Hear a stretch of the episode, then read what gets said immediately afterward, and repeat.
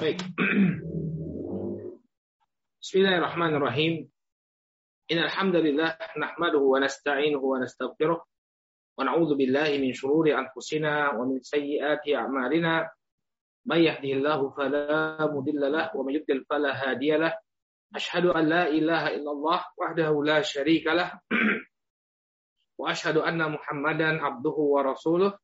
اللهم صل وسلم على نبينا محمد alihi wa sahbihi wa man ittaba'a hudahu ila yaumiddin amma ba'd. Saudaraku kaum muslimin yang semoga senantiasa dirahmati oleh Allah. Assalamualaikum warahmatullahi wabarakatuh. Alhamdulillah, puji dan syukur dan hatinya kita panjatkan kepada Allah Subhanahu wa taala atas segala nikmat yang telah Allah Subhanahu wa taala anugerahkan kepada kita semua. Salawat serta salam semoga senantiasa tercurah kepada junjungan kita Nabi Muhammad kepada keluarga, para sahabat, dan pengikut beliau hingga akhir zaman. Insya Allah di malam hari ini, waktu Indonesia, atau di siang hari, waktu Inggris dan sekitarnya, kita akan kembali melanjutkan pelajaran kita membahas sirah dari para sahabat Rasul Shallallahu Alaihi Wasallam waridwanullah alaihi majmain. Pada pertemuan yang terakhir kita telah bahas e, biografi dari sahabat yang mulia Az-Zubair ibn Awam radhiyallahu taala anhu maka insya Allah di kesempatan malam hari ini kita akan bahas biografi sahabat yang lain yaitu Abdurrahman bin Auf radhiyallahu anhu. Saudaraku kaum muslimin yang dirahmati Allah, seperti biasa kita akan bahas tentang nasab beliau terlebih dahulu. Jadi Abdurrahman bin Auf ini nama lengkap beliau adalah Abdurrahman bin Auf bin Abdi Auf bin Abdin bin Al-Harith bin Zuhrah bin Kilab bin Murrah. Az-Zuhri Al-Qurashi. Az-Zuhri Al-Qurashi. Abdurrahman bin Auf bin Abdi Auf bin Abdin bin Al-Harith ibn Zuhrah bin Kilab bin Murrah. Ini nama lengkap dan nasabnya Abdurrahman bin Auf radhiyallahu taala anhu. Dahulu nama beliau adalah Abdul Ka'bah. Hambanya Ka'bah. Karena dalam sebagian riwayat nama beliau adalah Abdul Amr. Hambanya Amr. Kemudian diubah oleh Nabi Shallallahu Alaihi Wasallam menjadi Abdurrahman. Kenapa? Karena tidak diperbolehkan untuk menggunakan nama yang menunjukkan penghambaan kepada selain Allah. Ya, jadi ini harus jadi perhatian kita ya namanya Abdu, hamba itu harus diikuti dengan nama Allah. Abdullah, Abdurrahman, Abdul Aziz, dan yang semisalnya.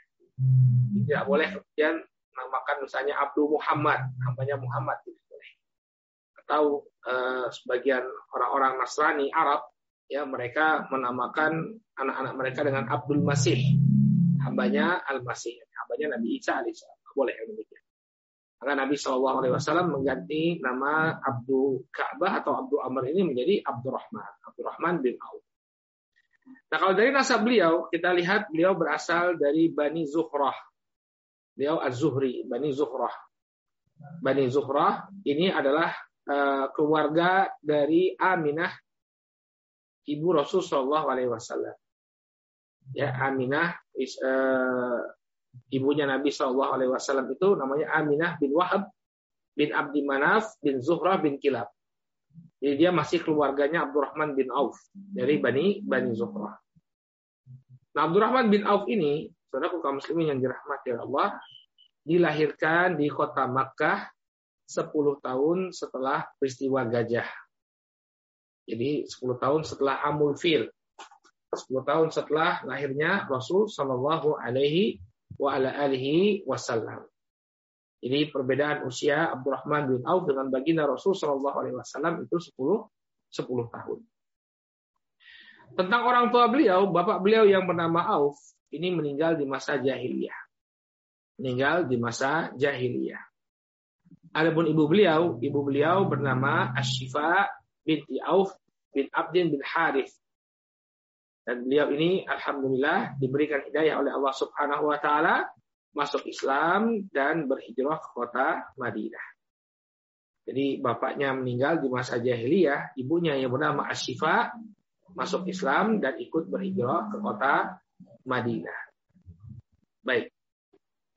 Kemudian bagaimana uh, bentuk fisik dari Abdurrahman bin Auf? Diriwayatkan dari istri beliau, jadi salah seorang istri beliau ada yang namanya Sahlah binti Asim. Ya. Beliau menjelaskan karena Abdurrahman bin Auf abiyadh. Dahulu sosok Abdurrahman bin Auf itu berkulit putih. Kemudian ayun. Beliau memiliki mata yang besar, ahdab al-ashfar, aqna. Ya, ahdab al-ashfar, ahdabul ashfar. Kemudian beliau memiliki bulu mata yang panjang, bulu mata yang lentik. Kemudian akona dan beliau memiliki hidung yang mancung. Ini sosoknya Abdurrahman bin Auf.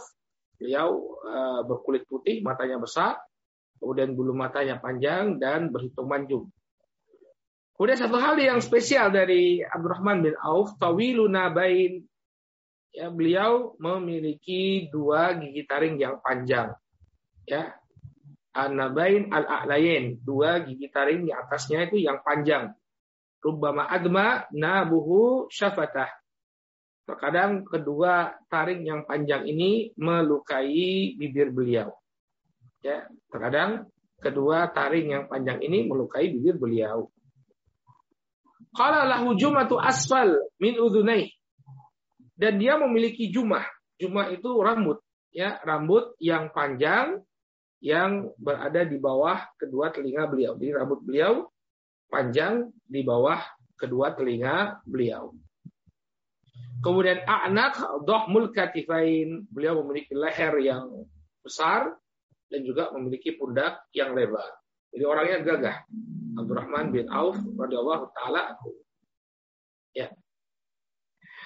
Demikian juga disebutkan oleh Al-Waqidi Ya, Al-Waqidi menyebutkan tentang sosok Abdurrahman bin Auf. Dia mengatakan kana Abdurrahman rajulan tiwalan. Dahulu Abdurrahman bin Auf adalah adalah sosok laki-laki yang tinggi. Ya. Hasunal wajhi. Kemudian dia memiliki wajah yang tampan. Abdurrahman bin Auf memiliki wajah yang tampan. Raqiqul basyarah. Kulitnya harus ya fihi juna abiyat dan dia agak sedikit bongkok Kemudian muridnya uh, kulitnya putih, ya musyroban humrotan atau musyroban humrah dan sedikit kemerahan. Jadi kulitnya putih kemerahan. Ya. La yughayyiru syaibah dan dia tidak menyemir ubannya. Jadi rambutnya yang putih dia biarkan. Dia biarkan. Ini uh, sosok dari Abdurrahman bin Auf sebagaimana yang dituturkan oleh Al-Waqidi rahimahullah. Adapun Ibnu Isa ketika bercerita tentang sosok Abdurrahman bin Auf beliau mengatakan kana sakita uh, uh, saniyatain. Karena sakita saniyatain. Dahulu beliau memiliki gigi depan yang panjang, gigi taring yang depan. Ya. Kemudian Ahtam, beliau adalah sosok yang kidal, aksar ahroj, ya. Uh, atau Ahtam, atau Ahtam ini artinya gigi beliau ada yang bolong, Aksar. Kemudian beliau adalah sosok yang kidal. Ini ketika memegang sesuatu beliau menggunakan tangan kiri. A'raj dan beliau e, berjalan dengan pincang. Abdul Rahman bin Auf ketika berjalan pincang. Kenapa? Karena usiba yauma Uhudin fahutin. Maka dahulu beliau e, terluka dalam perang Uhud. Maka kemudian e, beliau pun E, menjadi kidal ya. Tangan kanannya menjadi tidak bisa dipergunakan sehingga beliau menggunakan tangan kiri. Wa juriha isrina jarohat. Ketika itu uh, tubuh beliau ya mendapatkan 20 luka. Ba'duha fi rijlihi fa'urij. Dan sebagian itu ada di kaki beliau sehingga beliau pun berjalan dengan terbincang-bincang. Ini kondisinya Abdurrahman bin Auf. Di sini kita bisa melihat bagaimana pengorbanan yang dilakukan oleh para sahabat. Ketika mereka berperang, ketika mereka berperang membela agama Islam, ya banyak yang menjadi korban. Ya, entah itu berkorban jiwanya, dia gugur di medan pertempuran, atau dia menjadi cacat. Cacatnya cacat permanen. Kalau kita bercerita tentang Az-Zubair bin Awam radhiyallahu taala anhu, dan ceritakan ada lubang di pundaknya. Sehingga anaknya yang bernama Urwah kalau digendong sama bapaknya bisa main-main ya. Keluar masuk apa mengeluarkan dan memasukkan jarinya ke lubang yang ada di uh, pundaknya Zubair bin Awam radhiyallahu taala anhu. Ya. Baik, ini tentang sosok uh, fisik dari Abdurrahman bin Auf radhiyallahu taala anhu. Kemudian istri-istri beliau ya, beliau memiliki beberapa orang istri. Di antara istri beliau adalah Ummu Kulsum binti Utbah bin Rabi'ah. Ummu Kulsum binti Utbah bin Rabi'ah. Ini dinikahi oleh beliau di masa jahiliyah. Kemudian beliau juga menikah dengan Ummu Kulsum binti Uqbah bin Abi Mu'aid. Ya, tadi Ummu Kulsum binti Utbah bin Rabi'ah. Yang kedua Ummu Kulsum juga, tapi binti Uqbah bin Abi Mu'aid. Dan Ummu Kulsum ini masuk Islam, ya, dia mengikuti suaminya masuk Islam, namun baru bisa berhijrah ke Madinah setelah perjanjian Hudaybiyah. Ya, baru bisa berhijrah ke Madinah setelah perjanjian Hudaybiyah. Kemudian di antara istri beliau adalah Ummu Habibah binti Jahash. Ummu Habibah binti Jahash ini adalah adik dari Ummul Mukminin Zainab binti Jahash. Ya. Jadi uh, Abdurrahman bin Auf ini adalah adik iparnya Ummul Mukminin Zainab binti Jahsh. Saudara perempuannya yang bernama Ummu Habibah dinikahi oleh Abdurrahman bin Auf. Kemudian di antara istri beliau adalah Sahlah binti Asim bin Adi. Ya, dilahirkan di Hunain saat uh, Fatu Makkah. Jadi usianya cukup jauh bedanya dengan Abdurrahman bin Auf. Dan beliau juga memiliki beberapa istri lainnya ya tapi tentunya beliau hanya mengumpulkan empat orang istri dalam satu waktu. Kan tidak boleh bagi seorang pria untuk menikahi beberapa orang wanita lebih dari empat ya dalam satu waktu. Lima dia ceraikan kemudian dia nikahi karena batas maksimalnya adalah empat. Kemudian di antara uh, putra-putra beliau ya, beliau memiliki banyak anak. Di antaranya adalah Salim bin Abdurrahman bin Auf Salim ini meninggal di masa jahiliyah. Kemudian yang kedua Muhammad bin Abdurrahman. Nah, dari nama Muhammad inilah beliau dipanggil ya sebagai Abu Muhammad. Jadi kunyahnya Abdurrahman bin Auf itu adalah Abu Muhammad. Diambil dari anaknya yang bernama Muhammad bin Abdurrahman. Kemudian di antara putra beliau yang terkenal adalah Ibrahim bin Abdurrahman. Ibrahim bin Abdurrahman bin Auf. Ibrahim bin Abdurrahman ini termasuk yang membela Utsman bin Affan. Di kemudian hari ketika rumahnya Utsman bin Affan dikepung oleh pemberontak, maka Ibrahim bin Abdurrahman ini termasuk yang uh, membela Utsman bin Affan radhiyallahu taala anhu. Kemudian ada yang bernama Hamid bin Abdurrahman. Hamid bin Abdurrahman beliau adalah seorang ulama faqih dari kalangan tabi'in. Jadi dia tidak bertemu dengan Rasul Shallallahu Alaihi Wasallam. Dia adalah seorang tabi'i. Dan masih ada beberapa uh, lagi anak-anak beliau. Antara yang terkenal juga adalah Abu Salamah. Abu Salamah bin Abdurrahman. Abu Salamah bin Abdurrahman bin Auf. Ini adalah seorang ulama faqih dari kalangan tabi'in. Ya, dari kalangan tabi'in. Dan masih ada lagi beberapa anak-anak beliau yang banyak juga terlibat dalam al-futuhat, ya, terlibat dalam pembebasan negeri-negeri di masa para khulafa Urasyidin. Ya, banyak juga di antara anak-anaknya Abdurrahman bin Auf yang jadi mujahid. Di antaranya Urwah bin Abdurrahman, demikian juga Abdullah bin Abdurrahman yang ikut dalam peristiwa penaklukan Afrikiyah. Ini daerah Afrika bagian utara. Ya. Jadi putra-putra beliau ikut berjihad untuk melakukan al-futuhat. Ini tentang keluarganya Abdurrahman bin Auf radhiyallahu taala anhu. Pembahasan selanjutnya adalah tentang keislamannya. Kapan beliau masuk Islam? Jadi uh, Abdurrahman bin Auf ini termasuk orang yang pertama masuk Islam. Dan beliau masuk Islam lewat wasilah dakwahnya Utsman uh, Abu Bakar As-Siddiq radhiyallahu taala anhu. Jadi bersama Utsman bin Affan, ya kemudian Tolhah bin Ubaidillah, ya beliau masuk Islam melalui dakwah yang dilakukan oleh Abu Bakar As-Siddiq radhiyallahu taala anhu. Disebutkan oleh Al-Imam Ibnu Ishaq rahimahullah, fa aslama ala yadayhi yakni Abu Bakar fima balagoni Az-Zubair bin Awam, Utsman bin Affan, Thaha bin Ubaidillah, wa Sa'ad wa Abdurrahman bin Auf. Kata Imam Ibnu Ishaq, ya masuk Islam melalui tangannya Abu Bakar. Ya, ada berapa orang dari kalangan para sahabat yang masuk Islam dari dari tangannya melalui tangannya Abu Bakar Siddiq. Yang pertama adalah Az-Zubair bin Awam, kemudian yang kedua Utsman bin Affan, yang ketiga Thaha bin Ubaidillah, yang keempat Sa'ad dari Waqqas, dan yang kelima adalah Abdurrahman bin Auf radhiyallahu taala anhum ajma'in. Ya. Jadi beliau uh, termasuk orang yang masuk Islam di awal-awal dan masuk Islam karena dakwah dan ajakan yang dilakukan oleh Abu Bakar As-Siddiq radhiyallahu taala anhu. Baik. Kemudian uh, Abdurrahman bin Auf ini juga termasuk sahabat yang berhijrah.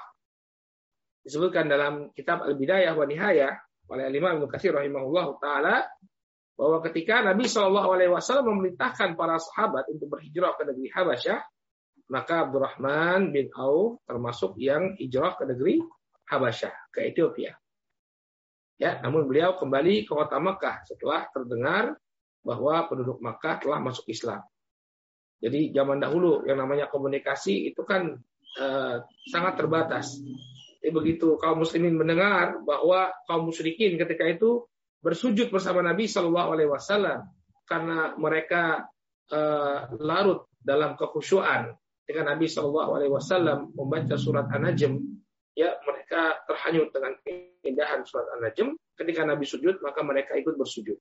Yang terdengar kabarnya di negeri Habasyah bahwa kaum musyrikin telah menerima Islam. Sehingga para sahabat yang berada di negeri Habasyah sebagian kembali ke kota Makkah. Tapi ternyata apa yang mereka dapati berbeda dengan apa yang mereka dengar. Ternyata kaum musyrikin tetap uh, berada di dalam kekufurannya. Ya. Nah, kemudian beliau berhijrah kembali ketika Nabi Shallallahu Alaihi Wasallam memerintahkan para sahabat untuk berhijrah ke kota Madinah maka Abdurrahman bin Auf ikut berhijrah ke kota Madinah. Maka ada satu kisah yang sangat uh, menarik dari hijrahnya saat bin Waqqas uh, hijrahnya Abdurrahman bin Auf radhiyallahu taala ya bahwa ketika itu beliau dipersaudarakan dengan Sa'ad bin Ar-Rabi' Al-Ansari. Kisahnya disebutkan dalam Sahih Al-Bukhari dari Anas bin Malik radhiyallahu taala anhu. Beliau bercerita, "Qadima Abdurrahman bin Auf fa'akhan Nabi sallallahu alaihi wasallam bainahu wa baina Sa'ad ibn Rabi' al-Ansari. Ketika Abdurrahman bin Auf sampai di kota Madinah, maka Nabi Shallallahu Alaihi Wasallam mempersaudarakan beliau dengan Sa'ad bin Rabi al Ansari, dengan Sa'ad bin Rabi al Ansari. Wa al Ansari imra'atan, fa'arada alaihi an yunasifahu ahlahu wa malahu. Dan ketika itu Sa'ad bin Rabi al-Ansari dia memiliki dua orang istri.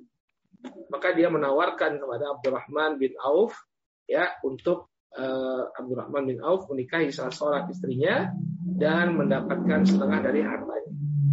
Jadi ketika Abdurrahman bin Auf hijrah ke kota Madinah, beliau hijrah dalam keadaan melajang, tidak punya istri.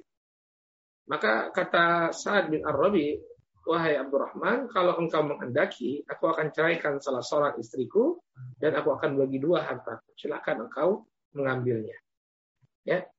Maka Abdurrahman bin Auf tidak mau menerima tawaran tersebut. Ini menunjukkan keizahnya beliau. Ya, beliau mampu untuk berusaha dengan tangan beliau sendiri. Ya, apa yang beliau ucapkan kepada saudaranya, Barakallahu laka fi ahlika wa malik. Wahai saudaraku, semoga Allah Subhanahu wa taala memberkahi keluarga dan hartamu. Ya. Jadi tidak tidak perlu engkau kemudian memberikan harta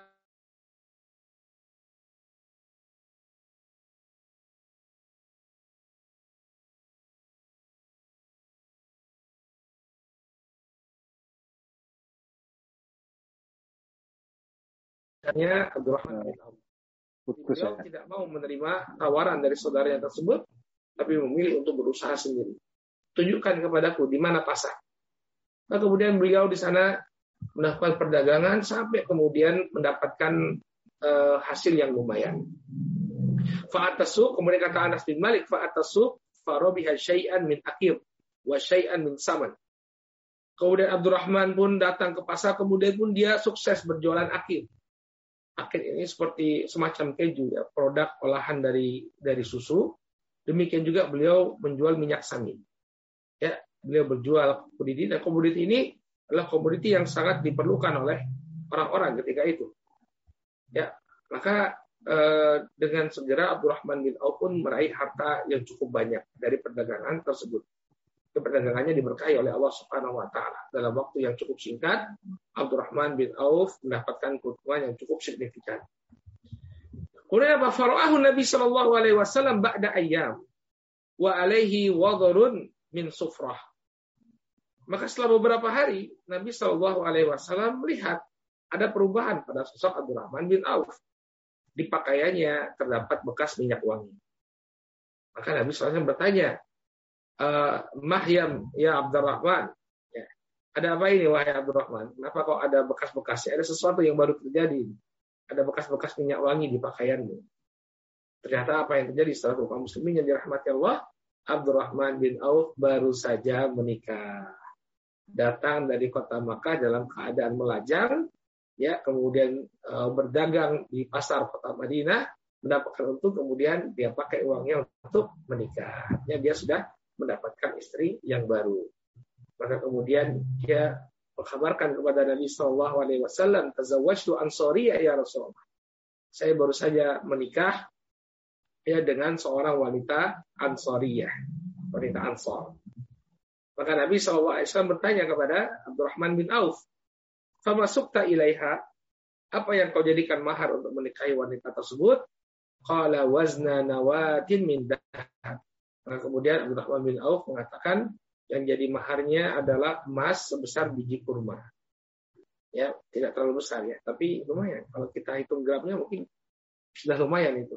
Itu yang dijadikan sebagai mahar Abdurrahman bin Auf untuk menikahi wanita Ansariyah tersebut. Ya, faqala aulim walau bisa. Maka Nabi Shallallahu Alaihi Wasallam kemudian berpesan kepada Abdurrahman bin Auf, ya kalau sudah menikah adakanlah walimah adakanlah perayaan untuk pernikahan tersebut walaupun hanya dengan menyembelih seekor kambing.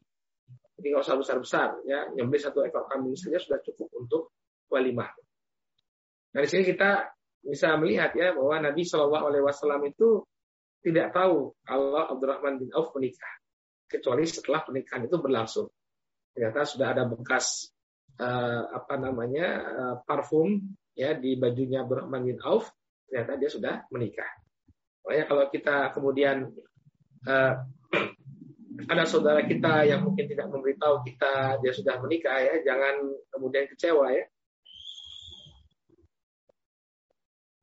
Nabi SAW juga nggak dikasih tahu sama Abdurrahman bin Auf bahwa dia telah menikah. Jadi mungkin ada sebagian saudara kita dia punya pertimbangan tidak mengundang banyak orang, ya hanya keluarga terdekat. Maka kita jangan kemudian sakit hati. Jangan kemudian sakit hati. Nabi Shallallahu Alaihi Wasallam juga dahulu sampai tidak tahu Abdurrahman bin Auf telah menikah. Maka beliau kemudian berpisah, berpesan, aulim walau bisa. Adakanlah walimah walaupun hanya dengan seekor kambing. Baik. Ini tentang Abdurrahman bin Auf radhiyallahu taala. Sekarang kita akan bicara tentang keutamaan-keutamaan beliau. Ya, keutamaan-keutamaan yang dimiliki oleh Abdurrahman bin Auf tanpa kita ragukan lagi ya banyak sekali keutamaan yang beliau miliki. Di antaranya, utama yang paling besar, beliau termasuk as-sabiqun awalun Orang yang pertama masuk Islam. Dan tidak dilakukan lagi bahwa orang yang pertama masuk Islam ini utamanya sangat besar. Allah Subhanahu wa taala berfirman dalam surat At-Taubah ayat yang ke-100. Kata Allah Subhanahu wa taala was-sabiqun al-awwalun minal muhajirin wal ansar walladzina tabauhum bi ihsan radhiyallahu anhum wa radu'an wa'adda lahum jannatin tajri tahtaha al-anhar khalidina fiha abada. Dzalikal fawzul azim. Kata Allah Subhanahu wa taala, orang-orang yang terdahulu dan pertama-tama masuk Islam, baik itu dari kalangan muhajirin maupun dari kalangan ansar dan orang-orang yang mengikuti mereka dengan baik, Allah ridho kepada mereka dan mereka pun ridho kepada Allah Subhanahu wa taala. Dan Allah telah menyediakan bagi mereka surga-surga yang mengalir di bawahnya sungai-sungai. Khalidina fiha abada. Mereka kekal abadi di dalamnya selama-lamanya. Dzalikal fawzul azim. Yang demikian ini merupakan kemenangan yang demikian besar. Ini pujian Allah Subhanahu wa taala dan keutamaan yang Allah janjikan bagi orang-orang yang pertama masuk Islam. Ya, dan Abdurrahman bin Auf termasuk orang yang pertama masuk Islam. Kemudian yang kedua barakallahu fikum ya min fadaili atau minal manakib uh, Abdurrahman bin Auf dari uh, keutamaannya Abdurrahman bin Auf bahwa beliau termasuk 10 sahabat yang diberi kabar gembira oleh Rasulullah SAW masuk ke dalam surga. Para ulama menyebutnya al-asyarah al-mubasyaruna bil jannah. Ini termasuk tabaqat para sahabat yang paling tinggi kedudukannya. 10 sahabat yang dijanjikan masuk ke dalam surga.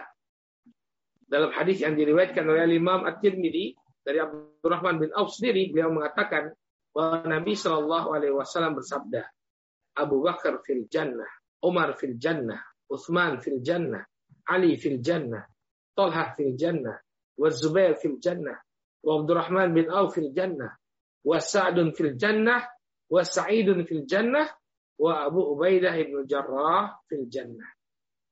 Abu Bakar di surga, Umar di surga, Utsman di surga, Ali di surga.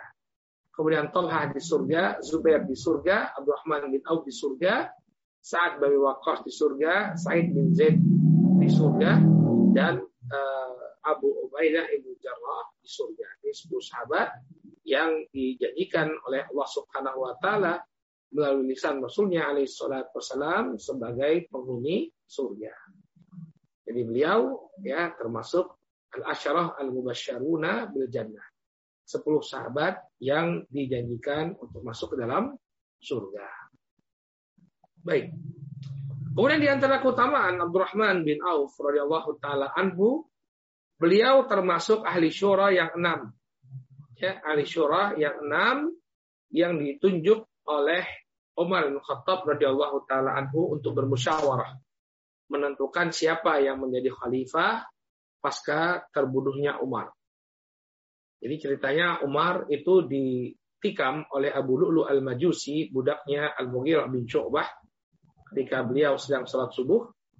Nah, ketika beliau radhiyallahu taala anhu akan uh, meninggal dunia, ya beliau menyebutkan ada enam sahabat yang beliau beri tugas ya untuk memilih khalifah pasca wafatnya beliau. Salah satunya adalah Abdurrahman bin Auf. Ketika itu orang-orang uh, mengatakan ya ketika Umar bin Khattab sekarat dalam peristiwa terbunuhnya beliau, orang mengatakan wahai Amirul Mukminin, ya wahai uh, Amirul Mukminin, uh, ausina, berikan wasiat kepada kami. Siapa yang akan menjadi khalifah pasca wafatnya. Maka kemudian dalam sebagian riwayat dikatakan ya Amirul Mukminin istakhlif, tunjuklah khalifah setelahmu. Siapa yang akan menggantikan sebagaimana Abu Bakar menunjukmu sebagai khalifah, maka sebelum engkau meninggal dunia, tunjuklah siapa yang menjadi khalifah. Maka kemudian kata Umar al-Khattab radhiyallahu taala anhu, "Ma ajidu ahadan ahaqqa bihadzal amri min haula'in nafar." Abu rahat alladhi alladhina tuwfiya Rasul sallallahu alaihi wasallam wa huwa anhum radin. Maka ketika beliau akan menghembuskan nafas terakhirnya, beliau mengatakan, Tidaklah aku uh, menemukan orang yang berhak untuk menjadi pemimpin, menjadi khalifah, melainkan salah seorang dari sekelompok manusia yang ketika Nabi Shallallahu Alaihi Wasallam meninggal dunia, Nabi ridho kepada mereka. Jadi kata Umar bin Khattab, tidak ada yang berhak untuk memegang tampuk kekhilafahan kecuali orang-orang yang ketika Nabi wafat, Nabi ridho kepada mereka ya Fasama maka kemudian disebutlah nama-nama orang tersebut. Jadi maksudnya Umar bin Khattab inilah orang-orang yang nanti akan bermusyawarah untuk menentukan siapa yang berhak untuk menjadi khalifah setelah dia meninggal dunia. Maka kemudian fasama Aliyan. Kemudian Umar mengatakan menyebut nama Ali. Khala wa Uthman, yang kedua Uthman. Wa Zubair, wa Talha, wa Sa'ad, wa Abdurrahman. Ada enam nama yang disebutkan oleh uh, Umar al-Khattab radhiyallahu taala Ali, Utsman, Zubair, Tolhah, Sa'ad dan Waqas dan Abdurrahman. Enam orang ini berhak untuk memegang tampuk kekhilafahan. Dan mereka ini termasuk dari para uh, al-asyara al-mubasyaruna bil yang tadi kita sebutkan. Ya, enam orang ini termasuk sepuluh orang yang dijamin masuk surga. Ya. Minus siapa? Minus Abu Bakar. Abu Bakar sudah meninggal.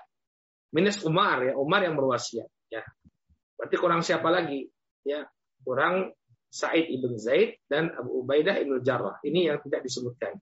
Abu Bakar sudah meninggal, Umar beliau yang ngasih wasiat. Kemudian siapa lagi? Said bin Zaid. Said bin Zaid tidak disebutkan namanya karena dia masih keluarganya Umar, adik iparnya Umar. Umar nggak pengen dia uh, nanti dinilai KKN, nepotisme, maka Said bin Zaid tidak disebutkan. Kemudian satu lagi siapa? Abu Ubaidah ibn Jarrah. Abu Ubaidah ibn Jarrah sudah meninggal dunia sebelum Umar wafat. Karena terkena wabah taun. Jadi ada wabah penyakit yang terjadi di negeri Syam. Ketika itu Abu Ubaidah jadi gubernur Syam. Maka kemudian Abu Ubaidah terkena wabah taun. Sehingga yang tersisa dari Al-Ashar Al-Muasyarun Abu Jannah ada tujuh. Ya, tapi Said bin Zaid dikeluarkan oleh Umar karena dia masih memiliki hubungan kekeluargaan dengan Umar. Kemudian yang tetap menjadi uh, kandidat khalifah ada enam orang ya Ali, Utsman, Tolhah, Zubair, Abdurrahman bin Auf dan Sa'ad bin Abi Waqqas radhiyallahu taala. Nah, syahid dari hadis ini bahwa beliau termasuk orang-orang yang diridhoi oleh Nabi Shallallahu alaihi wasallam dan termasuk yang berhak untuk memegang tampuk kekhilafahan.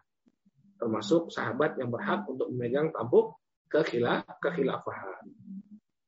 Namun Abdurrahman bin Auf ya, beliau kemudian eh, apa tidak mau untuk memegang tampuk khilafah tersebut, kemudian beliau pun e, berusaha agar yang lain yang menjadi khalifah, akhirnya Utsman bin Affan lah yang terpilih menjadi khalifah menggantikan Umar bin Khattab radhiyallahu taala Baik.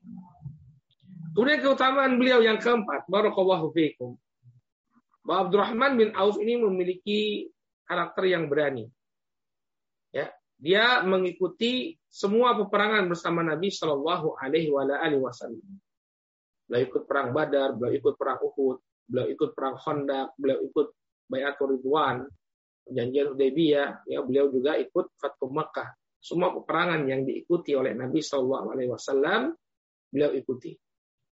Dan posisi beliau senantiasa berada di hadapan Nabi Shallallahu Alaihi Wasallam, melindungi Nabi Shallallahu Alaihi Wasallam disebutkan oleh Imam Ibnu Jauzi rahimahullah dalam Usudul Ghabah ya beliau menukilkan dari Said bin Jubair Said bin Jubair mengatakan kana maqamu Abi Bakar wa Umar wa Uthman wa Ali wa Talha wa Zubair wa Sa'ad wa Abdurrahman bin Auf wa Sa'id ibn Zaid kanu amama Rasulullah sallallahu alaihi wasallam fil qital wa wara'ahu fis salah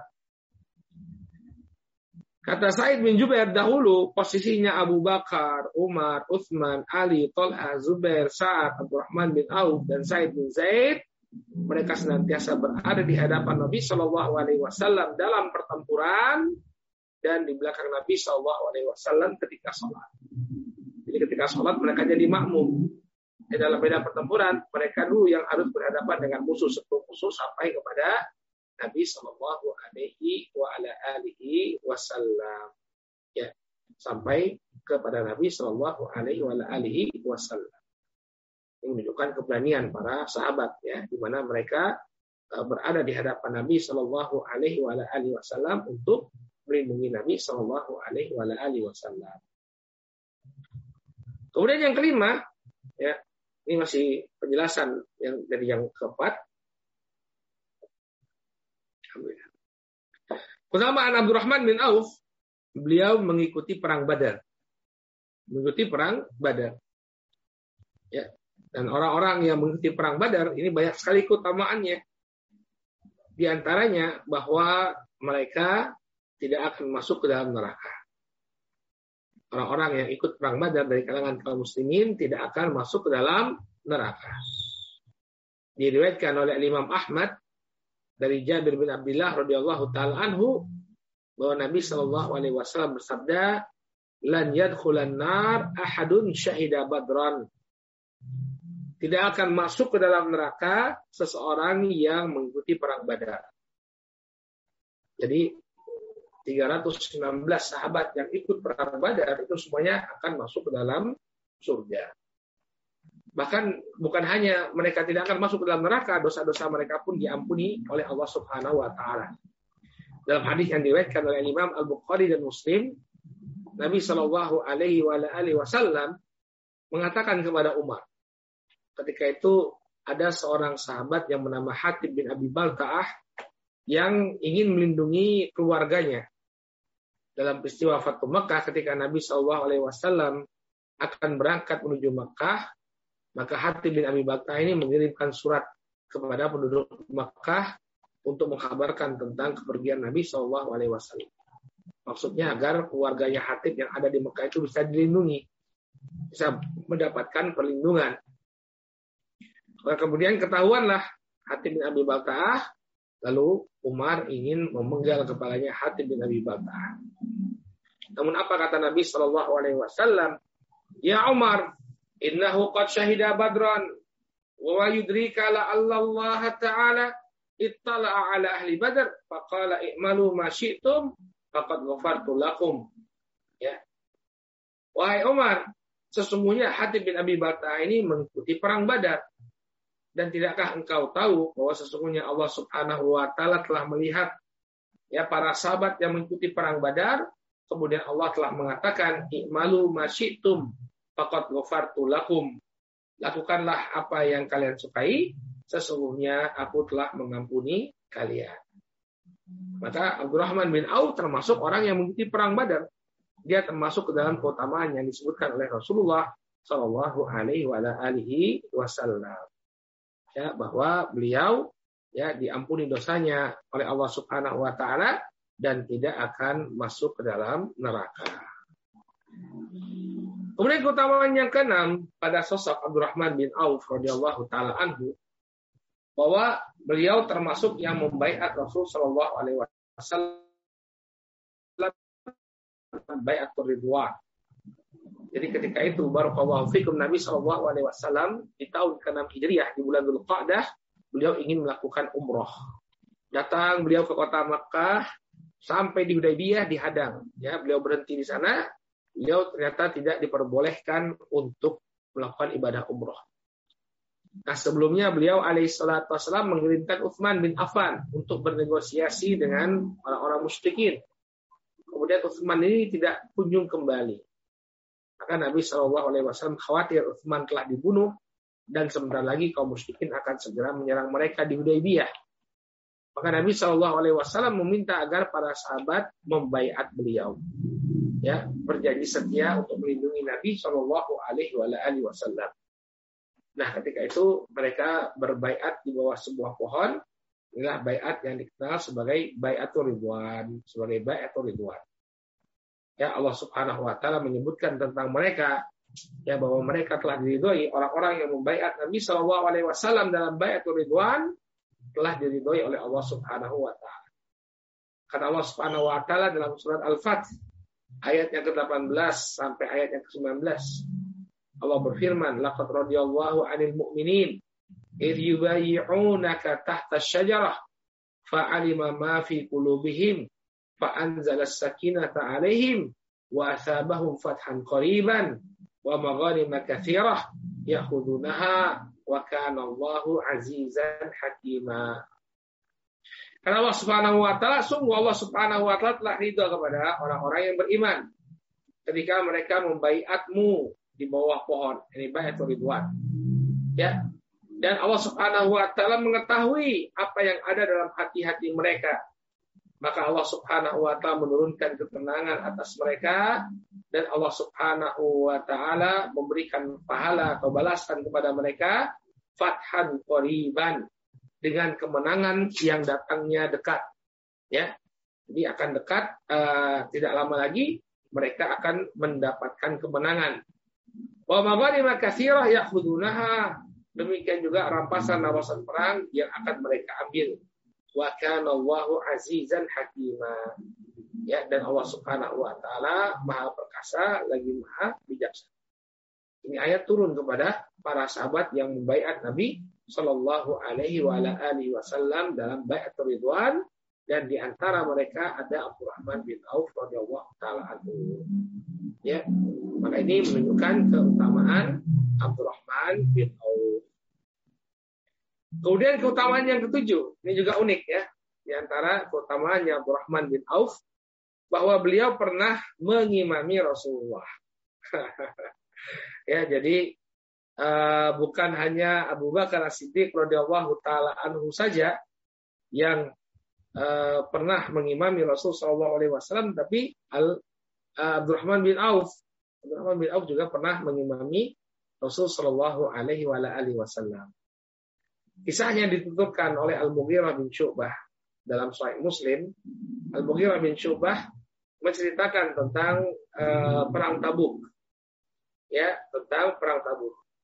Ketika berada di dalam perjalanan, ketika akan tiba waktu sholat subuh, Nabi Shallallahu Alaihi Wasallam ingin menunaikan hajat beliau.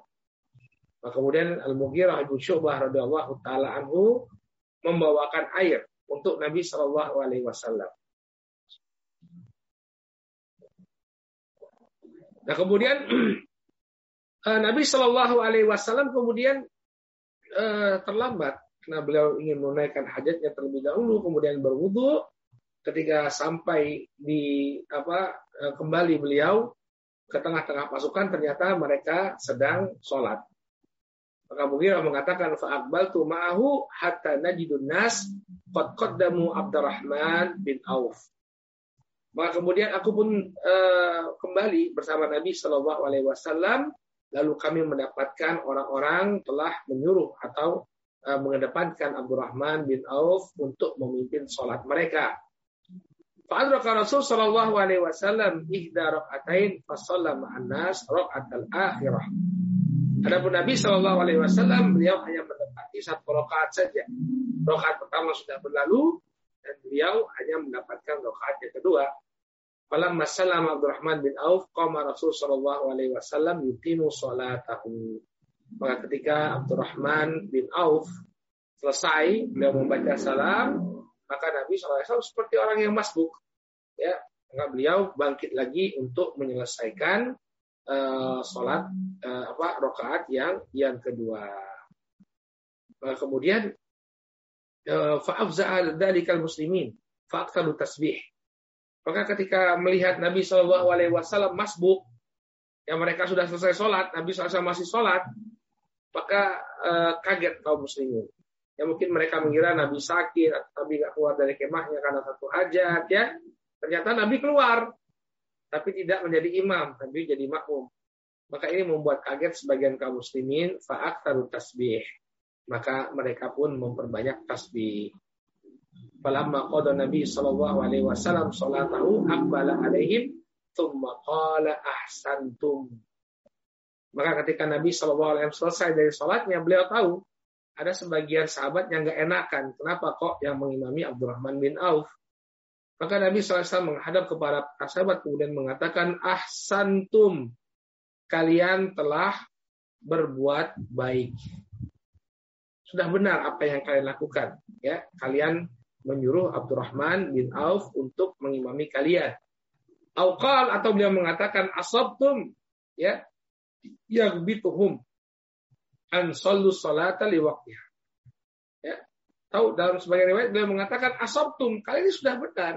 Ya, jangan kemudian merasa gelisah, jangan. Kalian sudah benar. Kenapa kalian sudah melakukan ya beliau membenarkan para sahabat yang sudah sholat tepat pada waktunya ya jadi ini eh, satu hal yang terpuji kalian tidak kemudian menunggu-nunggu Nabi Shallallahu Alaihi Wasallam ya sudah kalau sudah tiba waktunya sholat sholat Ya, jadi Nabi Shallallahu Alaihi Wasallam tidak mencela para sahabat dan tidak juga mencela Abdurrahman bin Auf. Ya. Jadi beliau mendapatkan posisi yang cukup terpuji dan apa pernah menjadi imamnya Rasulullah Shallallahu Alaihi Wasallam. Baik. Kemudian di antara keutamaan Abdurrahman bin Auf, saudara kaum muslimin yang dirahmati oleh Allah, beliau dikenal sebagai orang yang sangat dermawan ini satu keladanan yang perlu kita tiru ya para sahabat ketika menyumbangkan harta-harta mereka ya mereka menyumbangkan harta-harta e, mereka dengan jumlah yang fantastis jumlah yang fantastis. Dan itu tentunya kita tidak meragukan bagaimana keikhlasan para sahabat. Disebutkan oleh Imam Az-Zahabi rahimahullah taala ya bahwa dahulu Abdurrahman bin Auf itu mewasiatkan harta beliau untuk para veteran Badar. Setiap mereka mendapatkan 400 dinar, 400 keping emas. Ya, 400 keping emas. Ini jumlah yang sangat besar. Ya. Zaman dahulu juga sudah menjadi jumlah yang sangat besar. Apalagi jumlah sekarang. Maka setiap orang veteran perang Badar itu mendapatkan jatah mendapatkan jatah dari Abdurrahman bin Auf 400 keping uang emas. 400 keping uang emas. Dan demikian juga Abdurrahman bin Auf eh, dari kedermawanan beliau, beliau yang menafkahi istri-istri Nabi Shallallahu Alaihi Wasallam yang membiayai kehidupan istri-istri Nabi Shallallahu Alaihi Wasallam yang mencukupi kebutuhan-kebutuhan mereka adalah Abdurrahman bin Auf. Ya. Disebutkan oleh Imam Az-Zahabi bahwa beliau menjual kebunnya seharga 400 ribu dirham. Kemudian dari 400 ribu dirham ini beliau bagi-bagikan kepada seluruh istri Nabi Shallallahu Alaihi Wasallam yang masih hidup. Ini di antara istri Nabi yang masih hidup semuanya dibagi-bagikan uh, oleh apa mendapatkan jatah uang dari Abdurrahman bin Auf radhiyallahu taala anhu. Jadi luar biasa sekali Abdurrahman bin Auf. Makanya ketika Abdurrahman bin Auf memberikan nafkah kepada istri-istri Nabi Shallallahu Alaihi Wasallam, istri-istri Nabi itu komentar. Ya, di antaranya diriwayatkan dari Aisyah dan Ummu Salamah. Ternyata benar dahulu Nabi Shallallahu Alaihi Wasallam itu pernah mendoakan Abdurrahman bin Auf seakan menghabarkan bahwa nanti yang perhatian kepada istri Nabi pasca wafatnya beliau itu adalah Abdurrahman bin Auf. Ya. Diriwayatkan oleh Imam Ahmad dari Aisyah dan juga dari Umi Salamah radhiyallahu taala anhuma Rasul Shallallahu alaihi wasallam pernah mengatakan la yahnu alaikunna ba'di illa sabirun. Saqallahu Abdurrahman bin Auf min salsabil jannah. Min salsabil jannah. Ya, tidak ada orang yang bersikap paling simpati kepada kalian ya kecuali orang-orang yang sabar. Abdurrahman bin Auf ini dimasukkan sebagai golongan orang-orang yang sabar. Kemudian Nabi SAW berdoa, Sakallahu Abdurrahman bin Auf min salsabilil jannah. Semoga Allah Subhanahu wa taala memberikan minuman surga kepada Abdurrahman bin Auf karena kedermawanan yang beliau radhiyallahu taala lakukan. Beliau yang kemudian membiayai kehidupan istri-istri Nabi Shallallahu Alaihi Wasallam. Ya. Dan kemudian keutamaan yang kelima dari Abdurrahman bin Auf, saudara kaum muslimin yang dirahmati oleh Allah, ya beliau adalah sosok yang sangat takut dengan siksa neraka Allah Subhanahu wa taala. Kita lihat ya semakin tinggi keimanan seseorang, dia semakin takut ya semakin takut melakukan perbuatan dosa semakin berhati-hati semakin wara maka Abdurrahman bin Auf ini ketika mendengar uh, firman Allah Subhanahu wa taala yang ber, ber, yang ber, apa, berkaitan dengan siksaan di neraka maka beliau merasa takut. Ya. Diriwayatkan uh, oleh uh, di, di, diriwayatkan oleh Al Jauzajani dari Syu'bah dari Sa'ad bin Ibrahim beliau mengatakan Ata Abdurrahman bin Auf ya utia Abdurrahman bin Auf bi asyaihi. Suatu ketika Abdurrahman bin Auf ini didatangkan ke hadapannya makan malam. Jadi sudah datang waktu makan malam, maka dihidangkanlah ke hadapan Abdurrahman bin Auf makan malam beliau. Wahwa saim dan ketika itu di siang harinya beliau berpuasa. Jadi ini adalah makanan berbuka bagi beliau. Fakhoro'a. Kemudian ketika dihidangkan makanan tersebut, beliau membaca firman Allah Subhanahu wa taala dalam surat Al-Muzammil ayat yang ke-12 dan ayat yang ke-13. Dalam sebagian riwayat ya, eh, beliau terkenang dengan sosok uh, Mus'ab bin Umair. Sosok Mus'ab bin Umair ini dahulunya orang kaya tapi meninggal dunia dalam keadaan yang sangat menyedihkan ya ketika meninggal dunia dalam perang Uhud, beliau tidak memiliki kain kafan yang cukup. untuk menyelubungi tubuh beliau. Kalau ditutup bagian kepalanya, kakinya kelihatan. Kalau ditutup bagian kakinya, kepalanya kelihatan. Kemudian Nabi Shallallahu Alaihi Wasallam eh, memerintahkan agar kepalanya ditutup, kemudian bagian kakinya ditutup dengan rumput idkhir. Ditutup dengan rumput ya jenis idkhir. Maka Abdurrahman bin Auf ketika mendapatkan makanan, makanan-makanan lezat, ya dia teringat sahabatnya. Sahabatnya yang meninggal dalam keadaan kekurangan. Kemudian beliau pun mengingat tentang kondisi neraka. Makanya beliau membaca firman Allah Subhanahu wa taala, "Inna ladaina ankala wa jahima wa ta'aman dza wa adzaban alima." Ya, yang sedang di hadapan beliau ini makanan yang enak. Tapi kalau uh, penduduk neraka, mereka pun akan mendapatkan makanan. Kata Allah Subhanahu wa taala, "Inna ladaina ankalan wa jahima."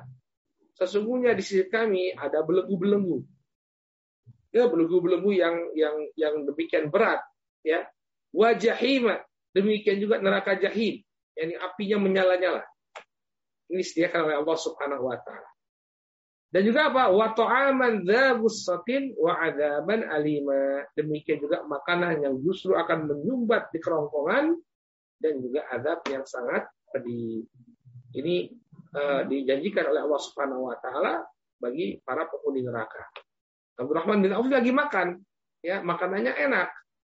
Dia teringat bahwa nanti kalau dia termasuk menjadi penghuni neraka, maka makanan yang akan dikonsumsi oleh penghuni neraka itu sifatnya aman ya dan e, makanan yang membuat kerongkongan itu ter, tersumbat.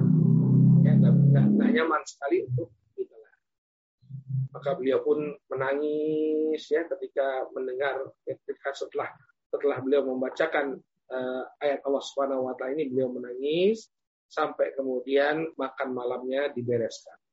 Beliau tidak bisa untuk makan ketika teringat tentang makanan yang dijanjikan oleh Allah Subhanahu wa taala bagi para penghuni neraka.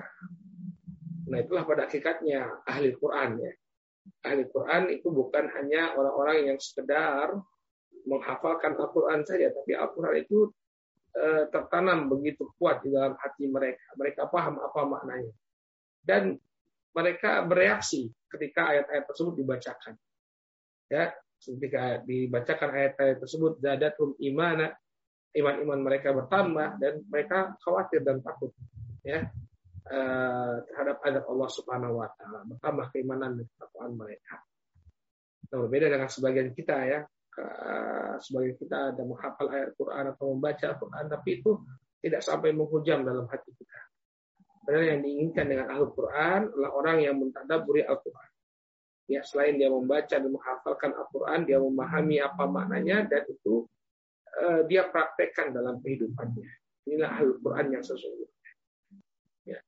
Maka demikianlah kehidupan Abdurrahman bin Auf yang dipenuhi dengan kedermawanan yang dipenuhi dengan ketakwaan kepada Allah Subhanahu wa taala sampai kemudian beliau meninggal dunia pada tahun 32 Hijriah.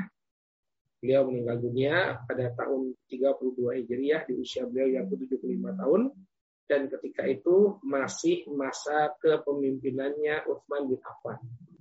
Jadi Abdurrahman bin Auf tidak ikut konflik yang terjadi antara para sahabat.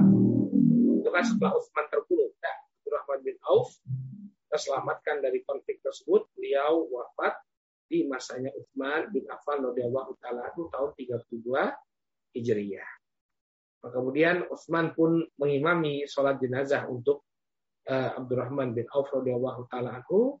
Lalu Abdurrahman bin Auf pun dimakamkan di pemakaman Baqi. Ya, dimakamkan di pemakaman Baqi. Radhiyallahu taala anhu. Semoga Allah Subhanahu wa taala meridhoi Abdurrahman bin Auf dan semoga kita bisa menadani ya sifat-sifat baik yang dicontohkan oleh Abdurrahman bin Auf radhiyallahu taala anhu. Baik, ya eh, mungkin cukup sampai di sini apa yang bisa kita paparkan tentang sosok Abdurrahman bin Auf radhiyallahu anhu. Kalau ada yang ingin ditanyakan berkenaan dengan materi yang kita sampaikan, kami persilahkan.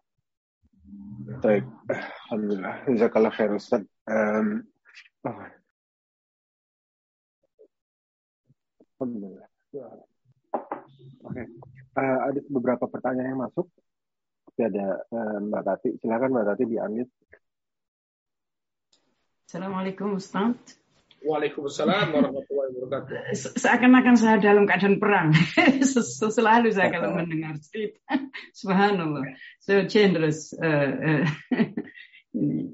Uh, kalau saya melihat ada uh, uh, baiat Ridwan seperti yang terlaksana itu, apakah hanya satu-satunya baiat yang Rasulullah laksanakan?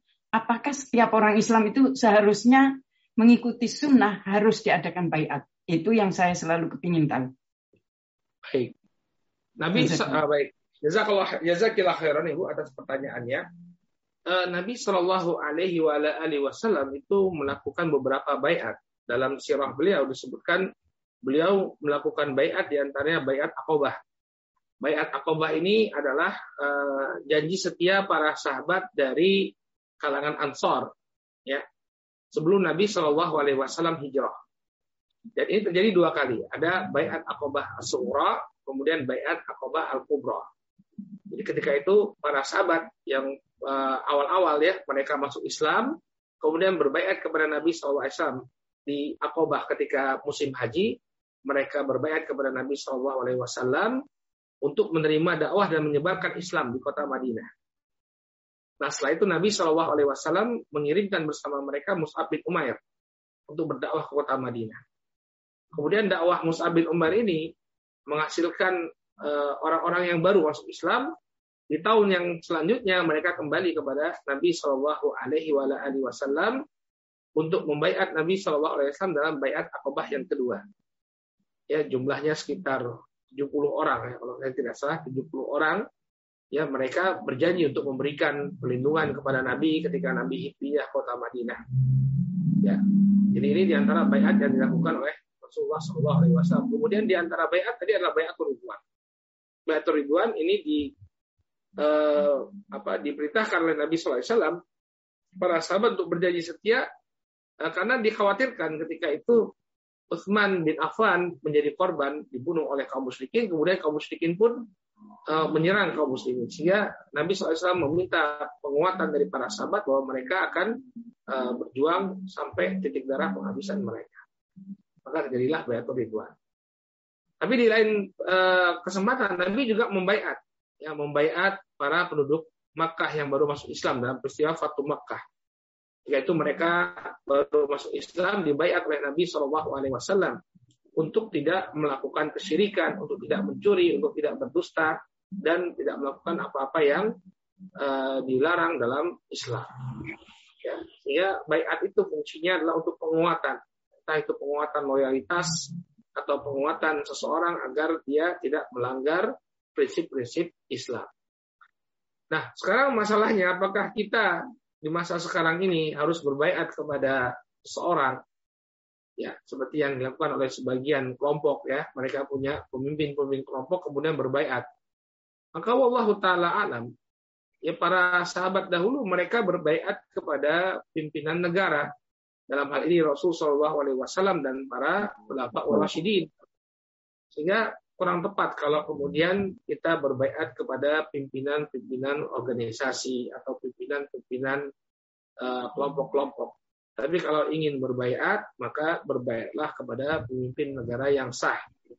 Sebagaimana yang dilakukan dalam kerajaan-kerajaan Islam, ya, seperti di kerajaan Saudi Arabia.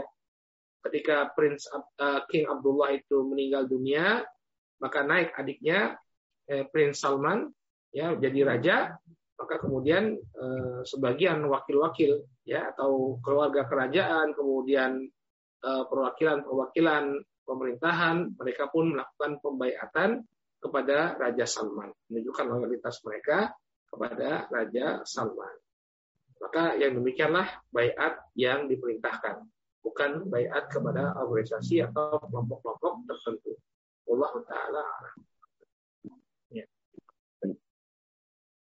Sudah, ya, tadi mungkin sudah terjawab pertanyaannya, Alhamdulillah. Baik, ini ada pertanyaan, saya share screen. Ya. Silakan, Pak Rashid. Ini yang pertama tadi uh, sudah dijawab, kebetulan sama pertanyaannya. Saya langsung ke pertanyaan kedua. Bismillah, ini pertanyaan Ustaz. Uh, Oke. Okay. kelihatan, Ustaz? Tadi ada satu pertanyaan. Pertanyaan pertama tadi sudah terjawab karena pertanyaannya mirip sekali.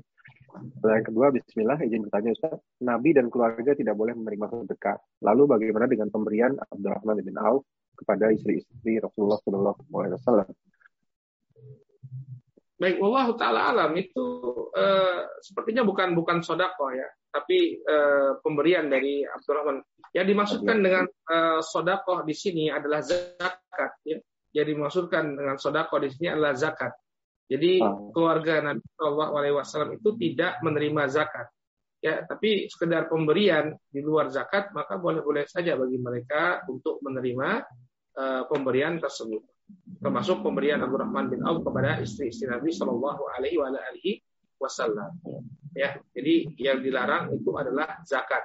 Ini keluarga Nabi ini tidak boleh menerima zakat. Allah taala alam. Ada pun pemberian selain zakat yang demikian diperbolehkan.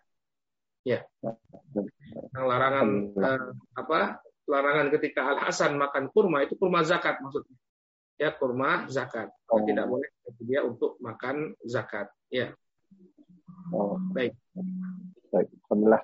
Uh, alhamdulillah Ustaz uh, untuk pertanyaan kalau masih ada yang angkat tangan raise hand silahkan pertanyaan lain saya tunggu sebentar Oke, okay, kalau nggak ada mungkin mungkin kita uh, pertanyaan sudah habis untuk malam ini. Mungkin oh, sudah bisa, Sudah, sudah habis pertanyaannya untuk malam ini mungkin sudah cukup jelas. Baik, uh, baik uh, kalau tidak ada lagi pertanyaan kita cukupkan dulu sampai di sini. Insya Allah pada uh, pertemuan yang akan datang di bulan November, Insya Allah kita akan ya sekarang udah Oktober kan?